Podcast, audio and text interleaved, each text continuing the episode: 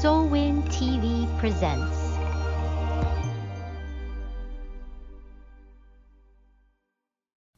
Hey there, happy Friday. I am so glad you are with me today. Welcome back to the show. I'm your host, Michelle, and today we are going to talk a little bit about the study that I've been doing in Judges. Now, that is a very difficult book to kind of wrap your head around.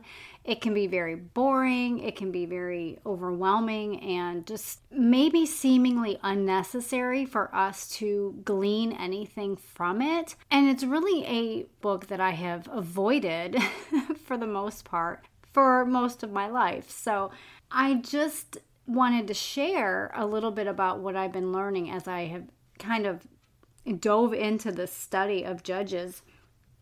Unfortunately, there are wonderful Bible teachers and scholars that can explain this book way better than I can, but it just really helped to instead of just reading the book by itself to really go through and have a study going chapter by chapter. So, I just wanted to share a little bit of what I have learned because oftentimes we read something and we're like, okay, well, how does that apply to me? So, I want to go over Judges chapter 1 and 2 and talk about how this does apply to us. And so I wanted to kind of title this like the three C's of disobedience. And I'm not going to read Judges 1 because of all of those names, and I would totally butcher the names and I would totally mispronounce them. So I will spare you from that.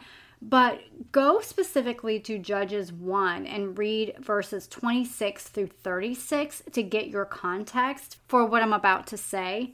But I will read verses 19 and verses 19 through 21. It says, The Lord was with Judah and enabled them to take possession of the hill country, but they could not drive out the people who were living in the valley because those people had iron chariots.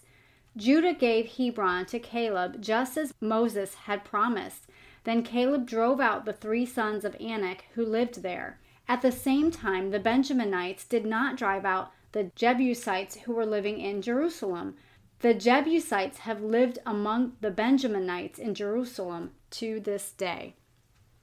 Okay, so essentially, the Lord told them to drive out the people, and they really didn't because those people had iron chariots. So, really, that was in direct disobedience to what God had told them to do. And it made me think about how often we are complacent with something because it's too hard. It seems like it's too big for us. Maybe God will tell us to do something and it's just too much and we, we just can't wrap our minds around it. And so we maybe do it halfway or we just settle in our complacency due to the challenge being bigger and harder than we can handle on our own strength. And that's really what they did. The challenge was bigger and harder than they can handle on their own strength. And so instead of leaning into God's strength, they relied on their own human abilities. Well, there were some consequences to that, and those consequences to that disobedience and complacency were really far reaching. If you keep digging through the book of Judges, it'll just go on and on about how this pattern of complacency and disobedience and complacency and disobedience, you know, it just kept going and going. And if you turn over to verse 32, it says the Asherites lived among the Canaanites who were living in the land because they failed to drive them out. So that happened again essentially God said, Hey, like this is your land. You're going to drive these people out. And they got fearful. They thought, well, we can just live among them and we can make them work for us and then that will be okay. But here's what I gathered from this even when it's hard, partial obedience is still disobedience to God. So even when it's super hard, and we know that we know God is telling us to do something, we must obey. We must step out in that complete obedience. And the other thing is, too, is they had inquired of the Lord. But seeking God's wisdom is different than following God's wisdom. Seeking God's wisdom is different than following God's wisdom. It's okay to seek, but then if we don't follow, then we're in disobedience. So when we obey, it is our opportunity to show our love and devotion to our Heavenly Father and to recognize His authority over our lives. So the first C is complacency. The second C is consequences. If you turn to chapter 2, verses 10 and 11, it says, That whole generation was also gathered to their ancestors. After them, another generation rose up who did not know the Lord or the works he had done. The Israelites did what was evil in the Lord's sight. They worshiped the Baals and abandoned the Lord, the God of their fathers, who had brought them out of Egypt. They followed other gods from the surrounding peoples and bowed down to them. They angered the Lord. So they ended up going into this cycle of crying out to the Lord, trying to obey again, but obeying half heartedly and obeying halfway, and then getting a consequence for their sin, and then crying out to the Lord and obeying halfway, and then having that consequence to their sin. And it just was a huge cycle of essentially disobedience. And another result of that is generational curses. I mean, in verse 10, a whole generation did not know the Lord, and they did what was evil in his sight. So, really, this is the beginning of those generational curses that started after Joshua's death. And that just makes me think about my own disobedience, my own consequences, my own generational curses. Like, where is my sin hindering the next generation? I mean, that can be so devastating and so depressing, right? Like, where are we causing our next generation to stumble because of our sin, because of our disobedience, because of our complacency, because of the vicious cycle of consequences and complacency, and then we get the curses. If my relationship with God is strained because of my sin, how is that building others up? So maybe that is something that is making you think too where in your life are you maybe being a stumbling block to your next generation? I mean, that's so sobering, isn't it? It's really, like I said earlier, devastating and depress and depressing to think about how my sin can be hindering the next generation.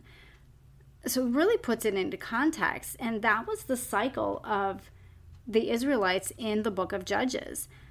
And really, I believe that the consequences to our sin really help us to see our need for our Heavenly Father every single day.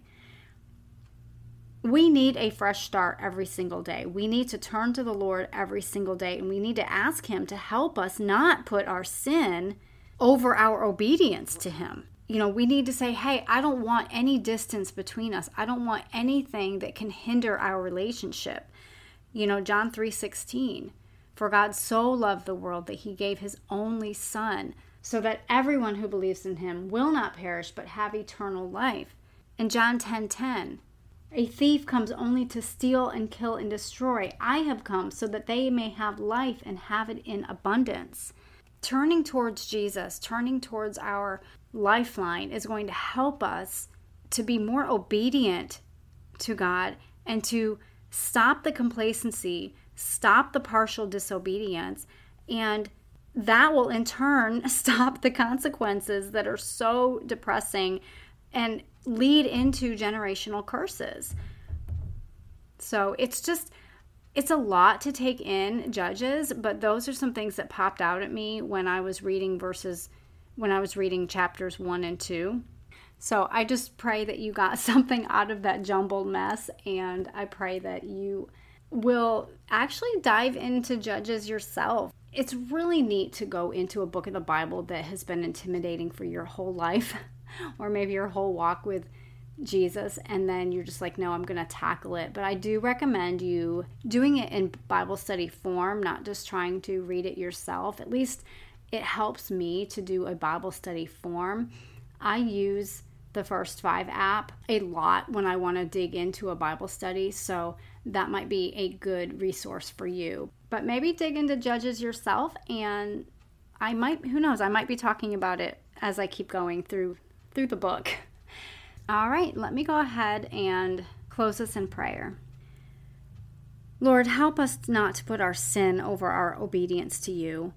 We don't want any distance to be between us. And so we ask that you would help us, Holy Spirit, to stay alert for the sound of your voice and help us to obey, even in an imperfect way, Lord. Help us to obey when we know that we are hearing your voice. Help us to take messy action, we pray in Jesus' name. Amen. All right, I hope today's episode gave you a little encouragement. And before I go, I want to tell you about Soulwin, which is Shining Our Light Women's Inspirational Network. So, Soulwin TV where you get 24 7 internet streaming Christian films, TV shows, podcasts, and church and ministries. You will be getting topics that women want to heal the soul and nourish their spirit, as well as talk about beautifying their body. We have talk shows, beauty, health, and wellness shows, shopping and encouragement, wisdom, comedy, all from the Word of God. And there will be new content weekly from the, the TV hosts and podcasters on Soulwin. So, really consider getting a membership to Soulwin TV and have clean, educational Christian programming right to your house. You can go to soulwin.tv for all the details, and I just know you're going to love it. The Treasured Wellness podcast is already on there. It has been on there for the month of August, and the show will be beginning in video format in October. And I just really hope that you check it out. All right, have an amazing Friday. Have an awesome weekend, and I will see you Tuesday. Are you feeling broken or lost? Are you struggling to find a community of like minded women? Come join us on Soulwin, Shining Our Light Women's Inspiration Network. Soulwin women have come out victoriously from their dark places and now use their God given gifts to shine their light to the whole world. Get your free 30 day trial today. Go to www.soulwin.tv to subscribe now.